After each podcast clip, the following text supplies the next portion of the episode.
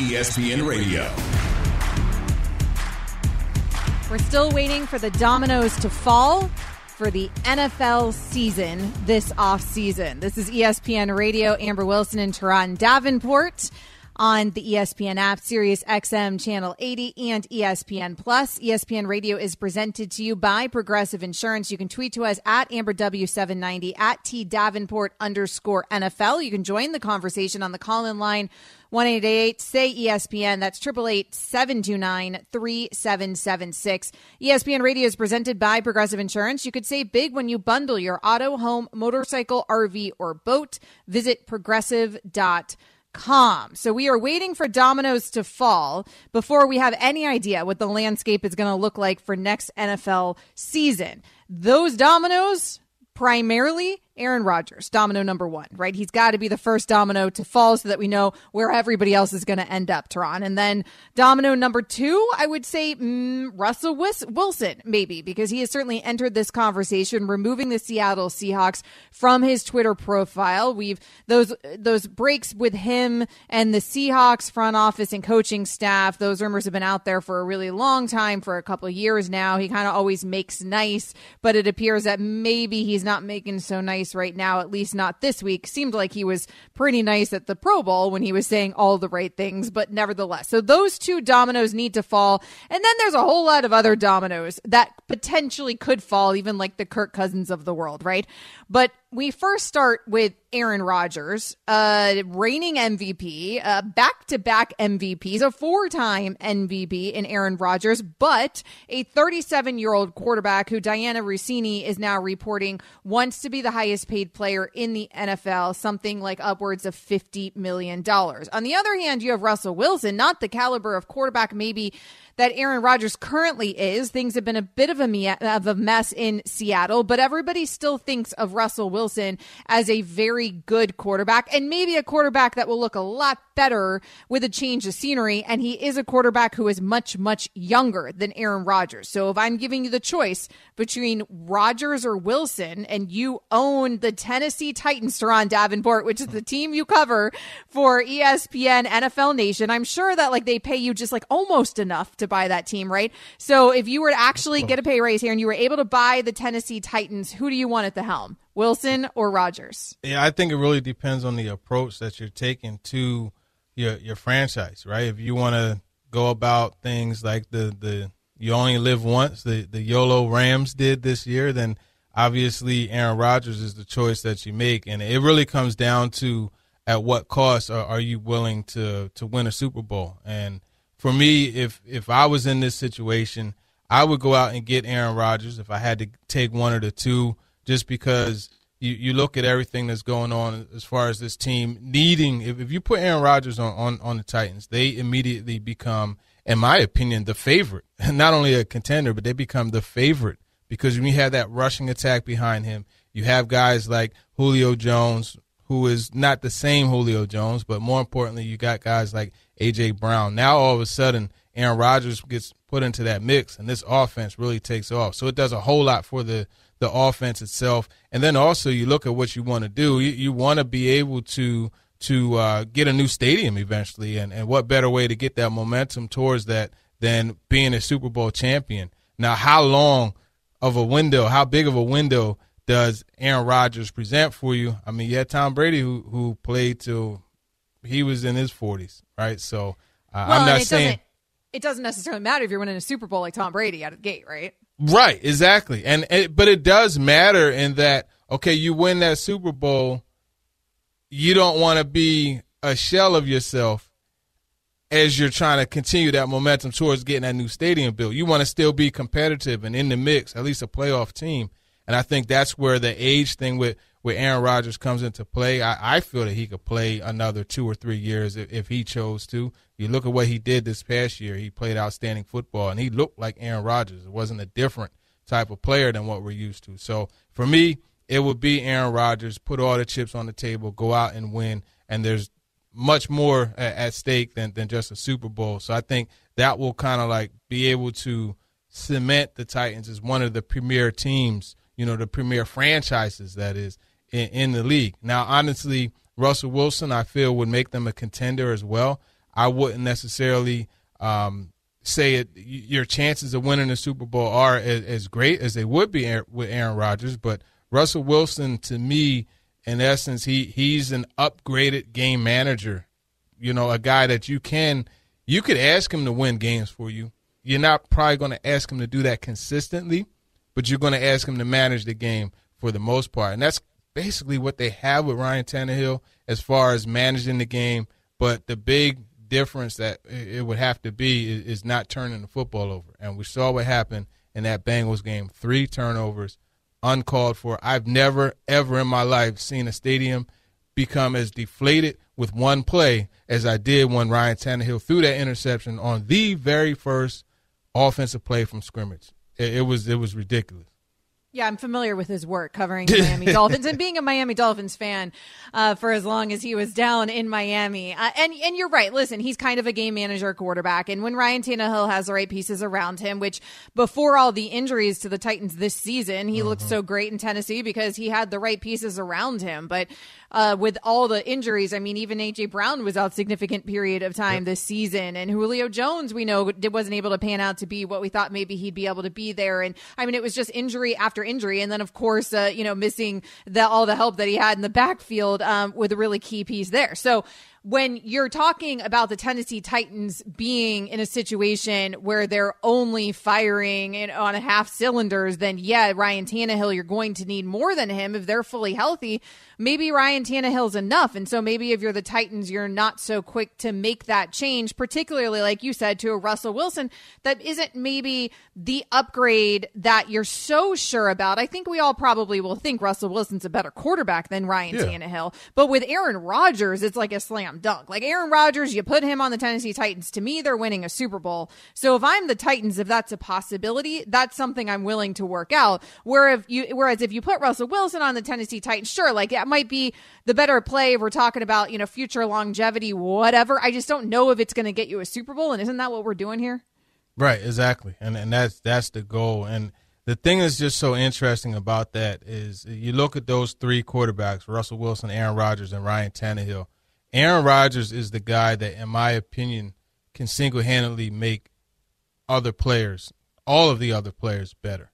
You know, you look, I AJ Brown would, would become a much better player with Aaron Rodgers as his quarterback. Why? Because when the stuff hits the fan, it's not going to be Kalif Raymond or Nick Westbrook-Ikhine that Rodgers is going to. He's going to go to AJ Brown. You look at with mm-hmm. Davante Adams. I mean, they they don't have to talk they see a certain look, they look at each other, it's unspoken, and the ball is going his direction. And I think that's the type of uh, dedication and, and just uh, bullish attitude that you have to have as a quarterback when you have a premier receiver. And that, unfortunately, is, is kind of like a gift and a curse for Ryan Tannehill because he prides himself on always going to the open guy. And I get that. That's what you're supposed to do. But when situations are dire, you got to go to your guy that you know is the horse for you that will come through and, and, and, make the play. And those are the things that I'm I'm talking about with Tannehill. Coincidentally, the Kalif Raymond target in 2020,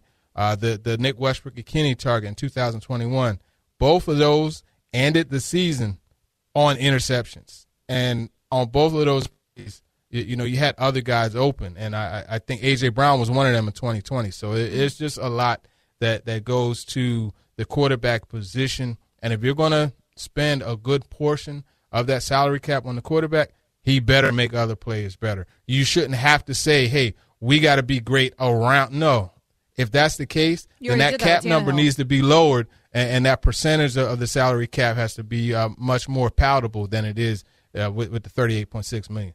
Yeah, I, I, mean, the reason I posed the question to Turron isn't obviously in part because, of course, he covers the Tennessee Titans, but also because I think the Titans are an interesting team when you're talking about a decision at the quarterback because they already have one who obviously can do some winning with them, but the way that they're currently structured, you feel like they have enough that if they got that next level of quarterback, they could actually win a Super Bowl, and you're not so sure if they can do that as currently situated. So, an interesting team, an interesting conversation. In truth, when we're talking about the quarterback carousel in the NFL, it's often a lot more talk than it is actually moves. And that's despite what happened with Tom Brady and Matt Stafford. Like those moves end up being more unusual. A lot of the times we spend a lot of talk and then Aaron Rodgers ends up staying in Green Bay and Russell Wilson ends up staying in Seattle. And it, that's very, very likely to happen because I keep saying that I don't think Aaron Rodgers has a better chance of winning a Super Bowl anywhere else. And then even with Russell Wilson, I mean, they have a huge, if he gets traded, they have like a 26 million dead cap charge if they trade away Russell Wilson. And, and the NFC West suddenly looks much more winnable than it used to, especially with everything that's happened there with the Cardinals. So it's but easily possible, Turron, that we're talking about all this, and at the end of the day, no dominoes fall. Everybody stays where they are. Yeah, I, that's entirely possible. I tell you one domino that's really interesting that has a lot of development to, to go through, and that's the uh, Deshaun Watson ordeal. Now, we don't have to get into details or anything like that, but you know that's another domino that's really interesting, and he's just kind of like sitting in limbo. Well, and another domino because you're talking about a top five quarterback in the NFL, at least the last time we saw him in his mid 20s. And of course, we're not spending a ton of time talking about it because there's so much that goes into that conversation because right. there's so many question marks still when it comes to that situation. But you're absolutely right. He's one of those dominoes when we're talking about the dominoes of quarterbacks this NFL offseason.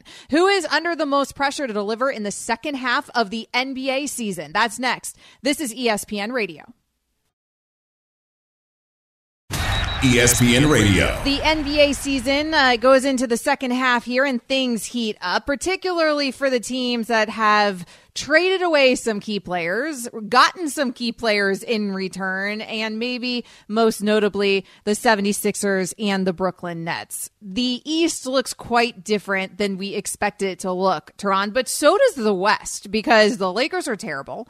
I don't know if we necessarily would have predicted all the dysfunction out in Los Angeles. Now we're even having to have conversations on ESPN radio about whether you should trade away LeBron James. So that's how you hmm. know that things have really hit a new new low in Laker land. And so the NBA right now looks quite different than we all expected it to look at the beginning of the season. I think that's fun. Definitely provides more parity and makes it completely unpredictable. But now we're at the second half of the season. So who has the most pressure here? Is it a Rob Pelinka with the Los Angeles Lakers, or is it a James Harden who makes his debut tonight for the 76ers, or just a team generally? It could be team, player, front office. Give it to me. Who do you think has the most pressure in the NBA right now? Oh, I'm gonna give it to you straight, and it's easy. It's James Harden, right? Because he's finally in a situation that he whined his way out of twice, right? Because he wanted to go to Philly from Houston, it didn't happen. He wanted to go to Philly from Brooklyn. It has now happened. So when you look at this Sixers team, they've been competitive. They've been a, a, a top seed. You know, uh, they are really good right now. So really, this move was made to put them over the top.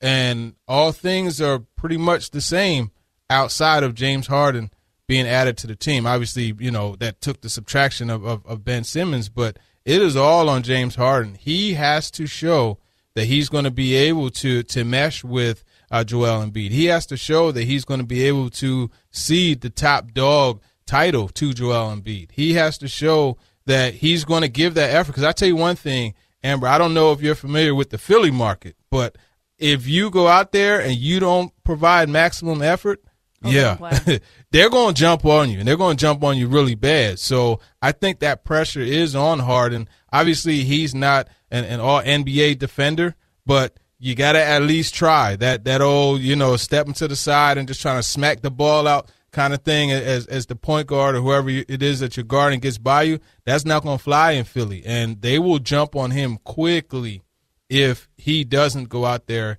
show the effort and provide the results that that they are expecting. And uh, that's one city that you can't be uh, thin skinned and, and, and play there. So and, and, and not be successful. So that's to me why the, the pressure is on uh, uh, James Harden because you know you talk about the trust the process mindset. Well, you just took a big part of that process out because one of the the things that they lost a lot of games for was to get that number one pick and pick Ben Simmons. So that that's been removed and now you're a big part of the process, supposedly coming together. So James Harden, the pressure's on you. The pressure's on James Harden, I think, even if he was not in the Philly market, just because of the way that his NBA career has gone. I mean, you're talking about, you talked about the two times he forces himself his way out. I mean, he's been traded three times in his NBA career, and we're talking about a dude who was a top 10 player in the league yeah. and is still in his prime. It's pretty remarkable when you look at that way. Like, no, like franchises, franchises don't trade away players in their prime like this, and, and he's been traded and traded and traded again, and, and in large part because of the way that he forces these trades, and he does force these teams and he gets incredibly salty when he isn't happy where he is and he does the things that he needs to do, whether it's putting on the fat suit or whether it's maybe milking a hammy that's a little extra tight when you don't like the city that you're playing in or the uniform that you're playing in as much. And so now he's where he says that he wants to be. And so you have the expectations from that as well. So a lot of it has to do with just kind of how things have gone for James Harden. It's also because of where he's at at this point in his career. I mentioned that he's in his prime, but like it did seem like he lost a step there in Brooklyn. So I think he's got something to prove on that front as well when we're talking about a former MVP in that caliber of player. So I think that there's that as well. And then, like you said, when you're coming into that situation, you're coming into a situation with Joel Embiid playing at an MVP caliber level and who's probably going to win the MVP this season if it keeps up. You're coming into a very good situation in terms of where they are in their standings in the East, despite it being a disaster with the Ben Simmons situation and him not having the number one pick or former number one pick available to him all season because of what happened there off the court with Ben Simmons. And so he walks into a good situation with the 76ers. But when you're walking into a good situation and you're playing alongside a guy having that kind of season in Joel Embiid,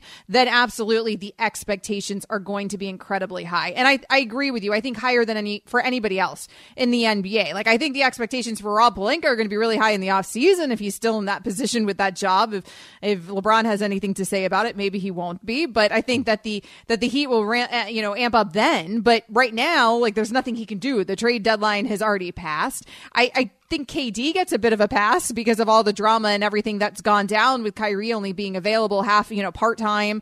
And then also with obviously what happened there with James Harden. And now they have to bring Ben Simmons into the mix. So it feels like to me that the expectations this season now fall squarely on the shoulders of James Harden. It's the situation that he put himself in. We'll see how he rises to the challenge. The NBA is on ESPN radio. Tune in tomorrow night as Giannis and the Bucks host Kyrie and the Nets, presented by Indeed. Coverage begins at 8 p.m. Eastern on on most ESPN radio stations. Coming up is moving on from LeBron James. Really, what's best for the Lakers? I mentioned it there. That's next. This is ESPN Radio Afternoons with Amber Wilson and Turron Davenport. ESPN Radio. Did you hear what he said? I would play with my son anywhere. LeBron James last year in NBA will be playing with his son. That's going to be a circus whoever drafts his son. It also may be a power move to get his son drafted earlier than he probably will oh, be drafted. That will be the most watched draft. And that dude, as a hooper, he wouldn't be a first round pick. The market is open, people. I mentioned that it's not Rob Pelinka who necessarily has the most pressure right now. I do think he's about to have a whole lot of pressure on him if he's not already feeling it this off season. This is ESPN Radio Afternoons. I'm Amber Wilson. He's Turron Davenport. So the Los Angeles Lakers have been a complete mess this season.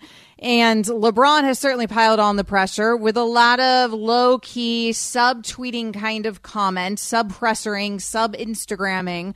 It's what all the kids do these days, Turron. And LeBron is excellent at it. And he's been doing it, whether it's crediting Les Snead, calling him a legend when Les Snead wore the bleep draft picks t-shirt at the Rams victory rally, whether it's uh, piling on a, little too much praise to GMs who, you know, are on, not on your team or, you know, coaches like in January when he did it with Spo who are not coaching for your team. And so LeBron has been sending a lot of messages. And it seemed like him and Pelinka, despite the fact that Pelinka said they were on the same page before the trade deadline in terms of the Lakers not making any moves, it seems like that ain't the case. And then we heard that Clutch Sports is not happy with Pelinka, and then the report came out that that's actually not true. And all of these breadcrumbs lead back to LeBron not being so happy with the Los Angeles Lakers front office. So now uh, Bill Plaschke has an article in the LA Times that I thought was really interesting, Turron, that came out yesterday,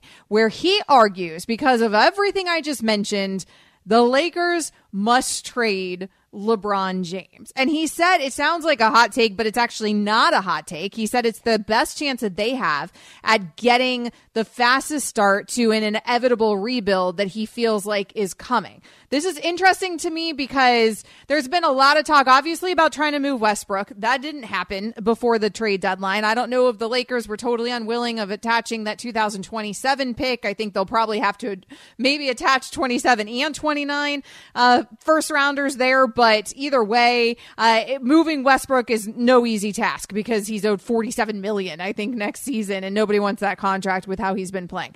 And then there's a lot of conversation about trading away AD. You would still certainly get a lot of value for AD, but there's question marks with AD because of uh, all of his injury status, and he's not always available to you. So that certainly hampers some of what you could get in return. Well, I don't know. Is there a ceiling for what you could get in return for LeBron James? He's 37 years old, but you know, he happens to have been the greatest player of his generation and is still playing at like a 35 point caliber. So should the Lakers trade LeBron James? Absolutely not. I think if you peel it back to before the season started, right? Ru- Russell Westbrook was the player they, they acquired, and that was supposed to put him over the edge, give the big three. Imagine if they would have gotten DeMar DeRozan instead, right? Which was a move that LeBron James declined. He turned down. He didn't want. He wanted Westbrook instead. But imagine if they would have gotten DeRozan. Now this conversation is completely different.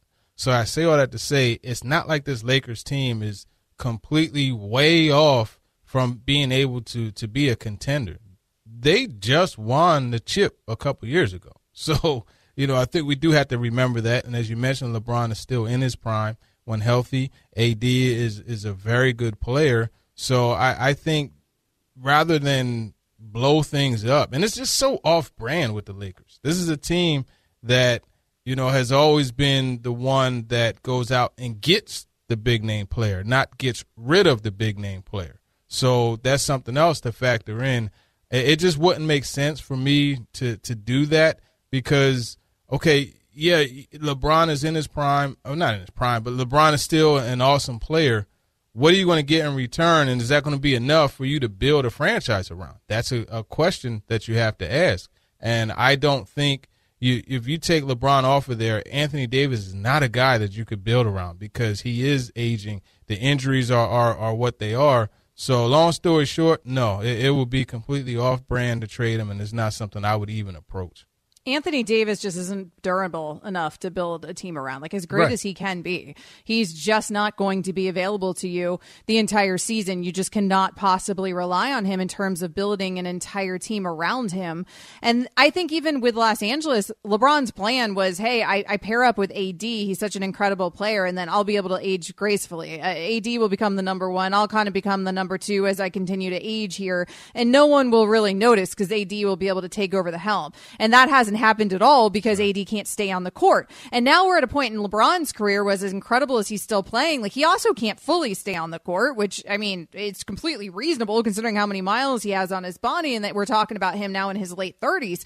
But he's not going to be available to you every night either. The injuries are there for LeBron in a way that they never were earlier in his career.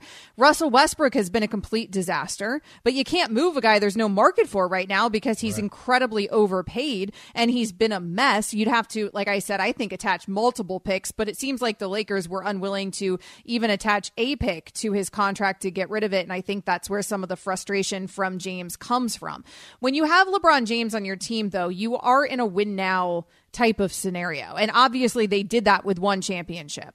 This is your window, though. And you either need to blow the whole thing up or you need to build it so that he can win and, and by bringing in proven pieces. And you can only bring in other pieces by getting rid of some of the current pieces you have. You can't move Westbrook. It leaves you trying to move AD, in my opinion. I obviously there's still a big market for AD because he's such a great player, but can AD get you enough in return to replace his absence and some, which is essentially what you're asking for here. Like, hey, I would trade away AD and I'd get enough back and then some in order for James to be able to win another championship. If I'm the Lakers, because you're in a scenario with the greatest player of his generation, everyone calm down. I'm not saying of all time, but of his generation, certainly. I don't think any of us would argue that.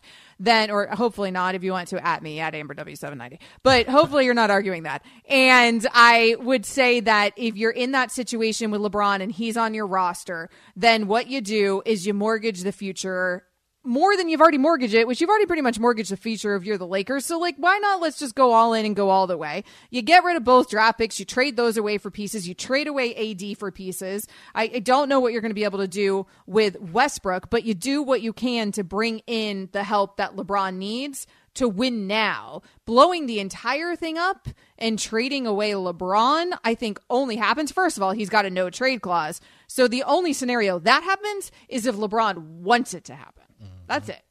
Yeah, and, and that's the thing. I just I think this team is closer to being good than they are to at the point where they need to rebuild. And just as long as you have 23, you know, you, as long as you have LeBron in the locker room, I, I think you have a shot. And I, that's really the the approach that you have to have. Now, if he were to say, "Hey, look, man, I'm gonna give you one more year, and and, and that's it," then okay, yeah, you, you look at trying to accelerate the rebuilding process and, and, get something in return. But that's only if that were the case. And we know that he wants to, to keep playing, you know, so I, I think they will be better off. Uh, the Lakers are a team, like I said, that acquires premier players, not gets rid of them.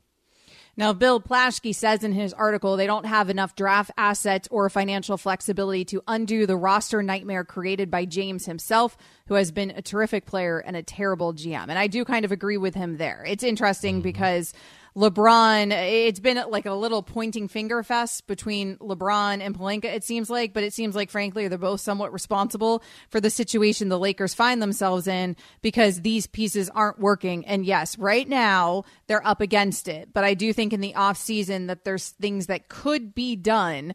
If you trade away LeBron, it's going to be because LeBron wants it. And man, if you're the Lakers, you better get a whole lot in return for that. Jumpstart the new year with Body Armor Light, the low calorie sports drink, hydrating your active lifestyle. Shop now at retailers nationwide. More bad news for the New York Knicks. Just another day in the NBA. Plus, an NBA superstar's pockets just got $25,000 lighter. Three and outs next here on ESPN Radio Afternoons.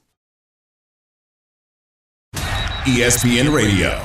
We're coming down the stretch here on ESPN Radio Afternoons with Amber Wilson and Turron Davenport. ESPN Radio is presented to you by Progressive Insurance. We have a poll at ESPN Radio on Twitter. We've been asking you all show long as the second half of the NBA season tips off. Who is the team to beat in the East? Your options were the Nets, the Sixers, the Bucks, or another team. And the winner in the clubhouse, Ron, is the Milwaukee Bucks. So mm-hmm. although you and I discussed earlier in the show, the Bucks aren't necessarily getting the love in terms of attention because that seems to be stolen this season by the Nets and the Sixers, some good, some bad the Milwaukee Bucks are getting the attention in terms of at least our polling, where they're still the team that fans think that they're the team to beat in the East. Yeah, and rightfully so. It shows our listeners know what the deal is. So shout out to the listeners for that one. Uh, I'm surprised you didn't vote other, right, and put your your Miami Heat in there. I kept it real. I actually voted Bucks because I do oh. think that the defending champs deserve that kind of credit. Also, because I don't want to jinx my Heat. However, I do think the Heat are a team that people are sleeping on. I'm going to let them continue to sleep though, let because I think that's when the Heat are at their best. So that was our weekend preview poll. This weekend preview is brought to you by Geico. Switch to Geico today and see all the ways that you could save. Our thanks goes out to Michael Lee of the Washington Post for joining us earlier in the show. Mike Tannenbaum, obviously our ESPN NFL front office insider, he joined us earlier in the show as well. And now it's time to go three and out. Sometimes it's the worst. Sometimes it's the best. Either way, we'll get you straight with everything you need to know. This is Three and Out.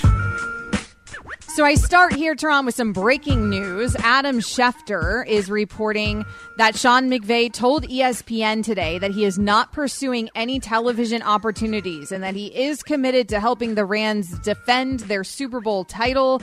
Frankly, I thought this was information we already had because I thought his fiance already put that out on the gram. So I thought we already kind of knew that he was trying to run it back. But now it's official. He is apparently trying to run it back. And this is a very real story when it comes to that TV money that's uh, reportedly being thrown around out there where these guys can now go make tens of millions of dollars for better hours and a lot less stress than probably coaching is. But of course, you can't win a Super Bowl when you're on TV. Yeah, that's At least fact. not in that capacity. Tony Romo kind of reset the the the whole bar for uh, sportscasters. So uh, maybe we should get into a different business, you know, and, and start making multi ten tens of millions of dollars ourselves. But I, I think it's the right decision. Uh, McVay's a, a young coach still, you know, the youngest coach to win a Super Bowl, and he's still in a pretty good situation there with with the Rams. So why not come back and, and defend your chip? He absolutely is going to run it back, and we're absolutely going to have the same conversation next year, and the next year, and the next year, and the next year, forever long Sean McVay feels like coaching because Sean McVay, at 36 years old, is going to have a market in television as an analyst or color analyst or whatever for a very, very long time. So I have a feeling that you and I are going to have this conversation again about Sean McVay and again about Sean McVay until one day he actually decides to make that jump to TV. But I agree with you. There's no real reason to do it now. This is your time when you're still young to give coaching everything you've got. If you've still got the passion for it, the second that passion fades, sure, go to television, find a new passion and a new type of challenge, and get paid either way. New York Knicks Derrick Rose. Now he was supposed to come back. Wasn't he supposed to, Shannon, our producer, wasn't he supposed to save your New York Knicks? I thought there was something about that that was supposed to happen this season. And now mm, he's having a minor ankle surgery and his timeline to return is not set. And we're kind of back where we always are with Derrick Rose, Turron Davenport. Would you expect nothing less when you're talking about the New York Knickerbockers? Would you not? I mean, that that's just the the way it is for that team.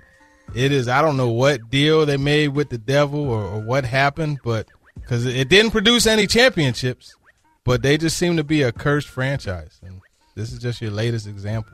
Yes, this is your latest example. And so Derrick Rose is not going to be providing the New York Knicks help, at least not right now, and maybe not anytime soon. Minor ankle procedure, but it's Derrick Rose we're talking about. I think you're always concerned when you hear about any ankle procedure. The New York Knicks at 25 and 34, they are taking on my Miami Heat tonight, just about 30 minutes after we hop off air here.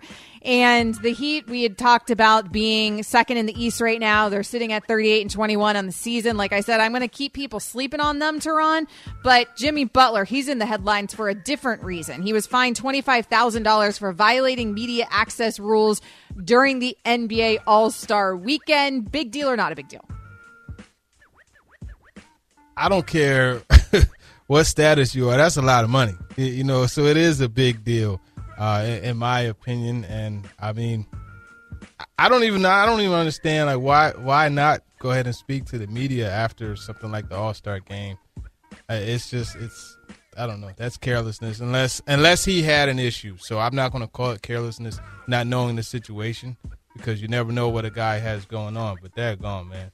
Why I mean, not Jimmy's, just speak to the media? I will say Jimmy's good to the local media in Miami. I mean, maybe Okay. he just didn't feel like it. Like it was their All Star weekend. I think apparently he had like several violations. I don't know, including one that was like Turron said he didn't talk to them. I guess when he was supposed to after the All Star game. Nobody cares. Whatever. Take take your time, Jimmy. Do your thing. But now you're going to have to pay. Unfortunately, Russell Wilson he removed the Seattle Seahawks from his Twitter profile. Turron, do you make this a big deal? Hey, like you said, that's that's how the kids communicate nowadays. So I think it is a big deal. It's a calculated and purposeful uh, move, and it, it's a big deal. And we'll just see how the quarterback world, how that cookie continues to crumble. I, I guess it's a big deal because it's 2022, and this is how we follow the tea leaves in 2022.